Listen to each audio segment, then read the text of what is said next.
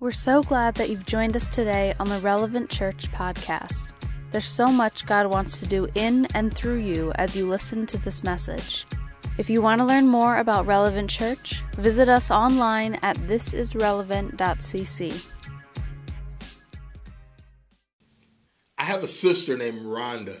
Uh, she's not my blood sister, she's my God sister. Uh, she's been in my life and been a big sister to me since I was about 12 years old. And she's played a big part of my life of encouraging me and being there for me and somebody that I can talk to. And I remember earlier, uh, probably about 15, 16 years or so ago, we were hanging out and spending time together and we were talking had to be about church stuff just because of what she said to me. And she said something this is what she said. She says robert you're self-righteous and you need to deal with that. And i'm like whoa.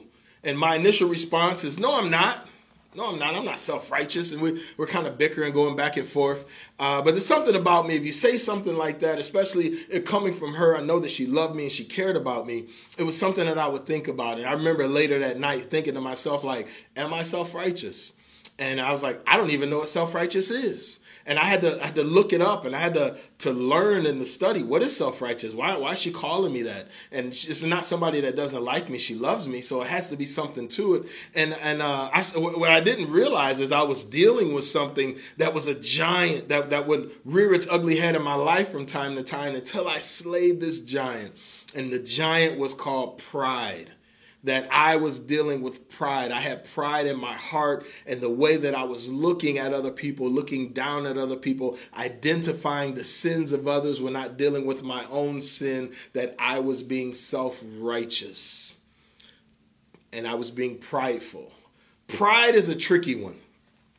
The reason that pride can be so tricky is that it's not always obviously a, a problem. It's, it's, not always as obvious as some of the other sins in our life. Uh, as a lot of times in the world that we live in, pride can be seen as an attribute, something that is a positive like oh he has he he he he he takes such pride in his work you know it sounds like a positive thing growing up playing sports they tell you play with some pride i used to think that when i'm on the field like we're losing this game and my mom is watching we need to play with some pride. Uh, and, and aren't you proud of your son? Aren't you proud of your wife? Aren't you proud of the job that you have done? And all these things were always positive to me. It was pride and being proud and doing things in a pride way was something that I was supposed to do. And I realized as a believer, as I've learned, as I've grown, uh, as, I, as I begin to mature, uh, that God doesn't see pride the same way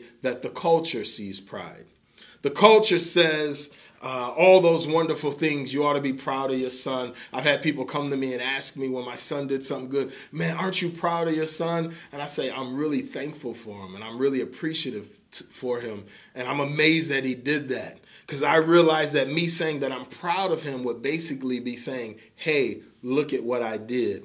And the way that I can address that I'm not proud, that I'm grateful and I'm thankful that even what I've done in his life has come from God. So all of the glory goes to God. The fact that I am a good father and I do love my son and I do love my daughters and I do spend time with them. And when they uh, carry out the things that I've taught them, it's not a sense of pride, but it's a sense of humility of thank you, God, for allowing me to be able to teach them in that capacity. So you don't have to be proud. You can be thankful and you can be grateful.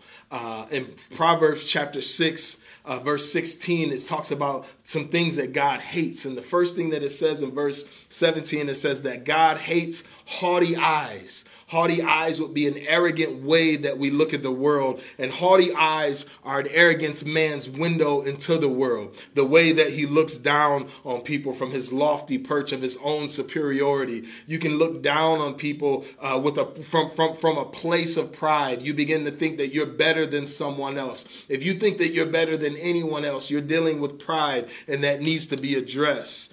Um, you know, you you you have these self-made pedestals, and you you you you you you think that you're better not just than people, but you can get to the point where you think that you're better than your Creator. And you might say, "Well, I don't think I'm better than God," but you can ask yourself now: Do you ever get to the point where you feel like you don't need God? You ever feel like you are the prize that God is after? And that's actually not the case, but you should humble yourself and recognize that we are all sinners and we need a Savior, and our Savior is God. We're going to be coming out of 1 Peter chapter 5, verses 5 through 7. In 1 Peter chapter 5, um, it, it, starting at verse 5, it says, Likewise, you who are younger, be subject to the elders. Clothe yourselves, all of you, with humility toward one another. And for God opposes the proud, but gives grace to the humble. Humble yourselves, therefore, under the mighty hand of God, so that at the proper time he might exalt you so this scripture is telling the young people that we should clothe ourselves with humility for one another. And it says that God opposes the proud. When I when I hear that scripture, when I read it and it said God opposes, it gets my attention. It should get yours. Because the thing that I know about God is that God is sovereign. God means he can do what he wants, when he wants, how he wants. He doesn't answer to us. He would never sit on trial and, and answer my questions, but he is sovereign. He is without judgment from people. And not only is he sovereign, but he is omnipotent. He is omnipotent, all powerful. He can do anything. He is powerful to do anything, and he does not answer to us. So a all powerful God who can do whatever he want opposes something. And when you see those words in scripture, stop and pay close attention because you want to make sure that you don't find yourself on the other side of what God opposes. And it tells us very clearly in uh, verse number five it said, God opposes the proud. Mm, that's hardcore. That means if you are proud that you are God's opposition, you are his opponent, you cannot win that battle. You never want to find yourself on the other side fighting against someone and you look up and the one that you're fighting against is the Almighty God. So that's why I'm telling you that pride is a very important giant not to be ignored. That we need to slay this giant because it is literally an enemy to God, that God hates the, the proud. The Bible says that he hates a proud look. It, it, it, he literally hates pride.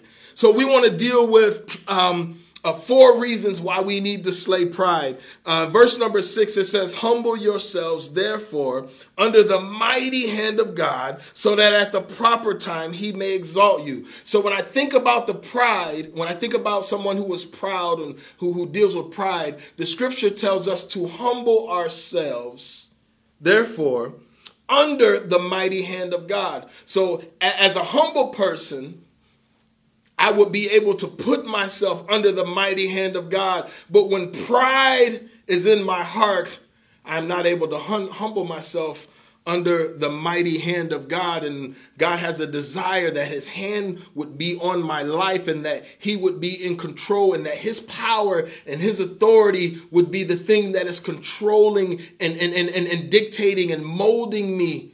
I would not be able to humble myself and have the mighty, powerful hand of God on my life. Point number one is pride opposes God's power and God's might. It literally goes against God's authority and God's ability to do things in your life. Humbling uh, ourselves under his mighty hand goes against pride.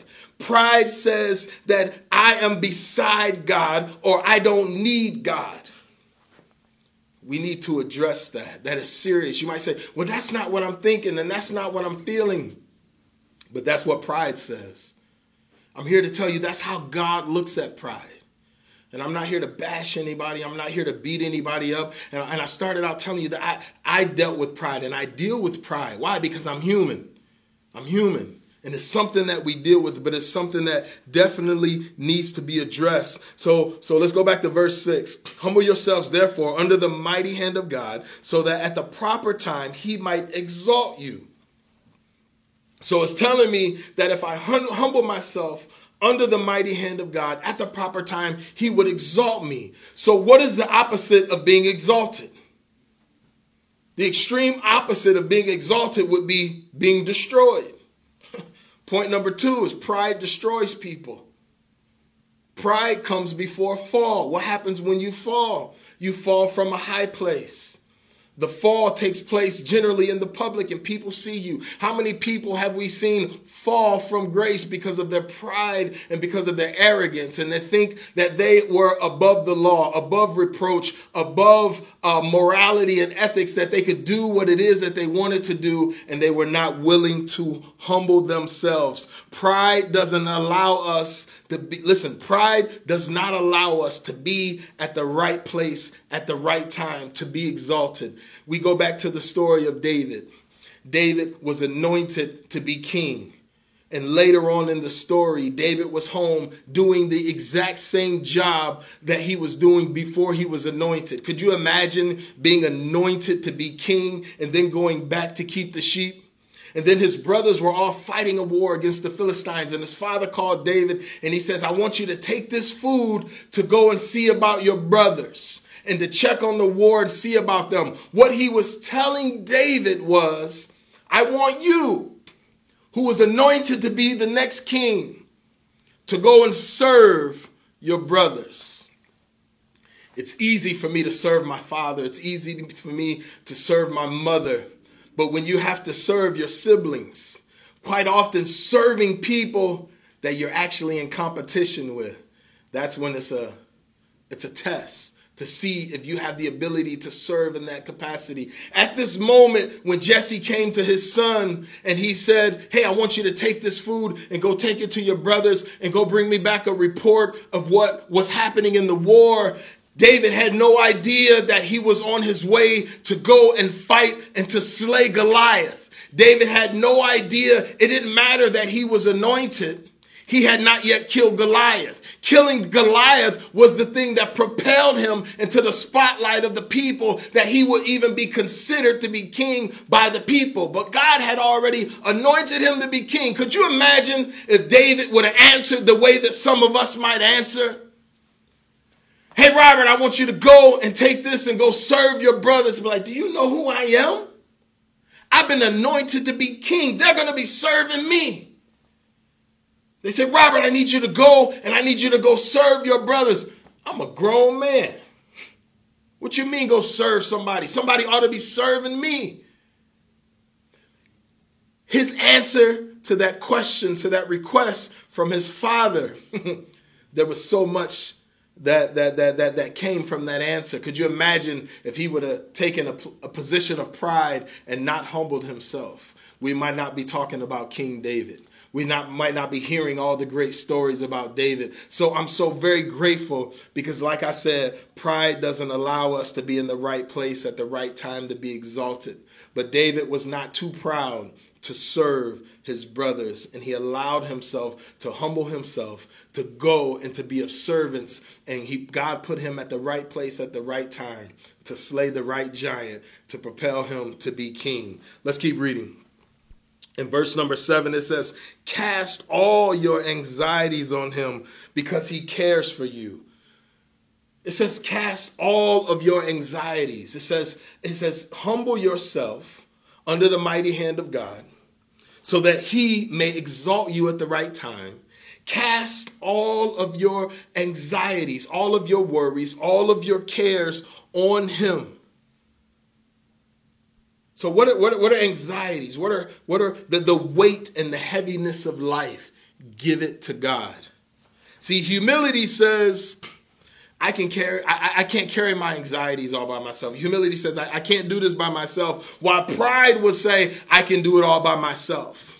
Pride will say, I'm not some charity case. Pride, pride will say, I'm holding the weight of the world, but I'm smiling, I'm lying, and I'm telling people that I'm okay because I want to look stronger than what I really am. That I'm not willing to ask for help, and especially not from God, especially not to say that I need God. I don't want to be some charity case. And what happens when you're walking around with the weight of the world and the anxiety, and we're not able to cast those cares? Is that it, it takes away all the peace. So, point number three pride takes away our peace. There are some things that pride is doing in our life, and, and even as I'm speaking, you're like, wow, I see it now. Pride opposes God's power. Pride destroys people, and pride dis- takes away our peace. Pride takes away our peace. I don't know about you, but I need peace in my life. And peace is not necessarily the absence of struggle. Peace is not the absence of chaos. Peace is not the absence of the storm, but peace is when I can take the chaos and the storm and the struggle and cast them onto God. Why? Because I know that I cannot do this. I can humble myself enough to look at all of my cares and worries and problems and say, I can't do this. I'm not going to be a fool and stand here and be prideful and act like I don't need help. God, I need help. Take all of this, take it away. The verse says, Cast all your anxieties on him because he cares for you. Listen to this. Because he cares for you. God cares for you and me. His desire is for you and me. His desire that we would humble ourselves, which means recognize that we need him, humble ourselves, that his mighty hand of authority, that his mighty hand of protection, that his mighty hand of provision would be on our lives. Why? So that he would be watching over us, fighting our battles, keeping the enemies at bay. Why? So that we could come with all of our anxieties and troubles and cast them on him so that we could rest in his arms. I don't know about you, but I want peace and I want rest and I want to be able to rest in the arms of God. Point number four pride robs us from experiencing God's care. Pride. Pride is robbing you right now from experiencing the care of God, the, the, the, the, love of God, the forgiveness of God, because God opposes the proud. And he wants you to deal with that issue. He wants you to deal with that pride issue. God wants to care for us. Being under his hand means being under protection, means being provided for. And I'm here to tell you that when pride opposes God's power, and when pride destroys people, and when pride takes away our peace, and when pride robs us from experiencing God's care, we should join God in hating our pride. That you got to look in the mirror sometimes and just do a self check and self evaluation to be honest with who you are. You got to open up and be be be vulnerable and see who you are. That that that's that's it right there. We don't want to be vulnerable. We don't we don't we don't want to seem weak. So pride makes us stick out our chest when we have nothing to stick out our chest about. And we're pride, we don't want to serve like David served. So when we're pride, we don't even serve our spouse. So we raise children who never saw serving, who don't know how to serve, and then we send them out into the world and they don't know how to serve and they don't know how to bring value. It's a trickle effect. Our pride is destroying the generations and generation after generation. And now we live in a prideful world that's not even ashamed of their pride. They don't even try to hide it. They wear it as a badge of honor. And the Bible clearly lets us know that God does not like our pride. I'm so glad that we don't serve a prideful God. But Jesus, he humbled himself and he came down to become man so that we could have eternal life. The Bible says he humbled himself and became a servant and even humbled himself again because he who knew no sin became sin for me and you so, talk about a perfect example of humility, and not just an example of humility, but He died for the cross for you, on the cross for you and me. He died for our sins so that we can have eternal life. He died for us as believers so that we could be free from all sins, including pride. And we want to get pride completely out of our lives. We do not want this to be a part of our families, to be a part of our homes, on our jobs, and we really don't want it to be a part of our church and our ministry and the way that we view serving God. God. Thank you again for joining us on the Relevant Church podcast. If this message has been impactful to you, let us know by sending an email to hello at thisisrelevant.cc. If God is impacting your life through this ministry, join us in reaching others by investing at giving.thisisrelevant.cc. Don't forget to subscribe to our podcast for more messages like this one.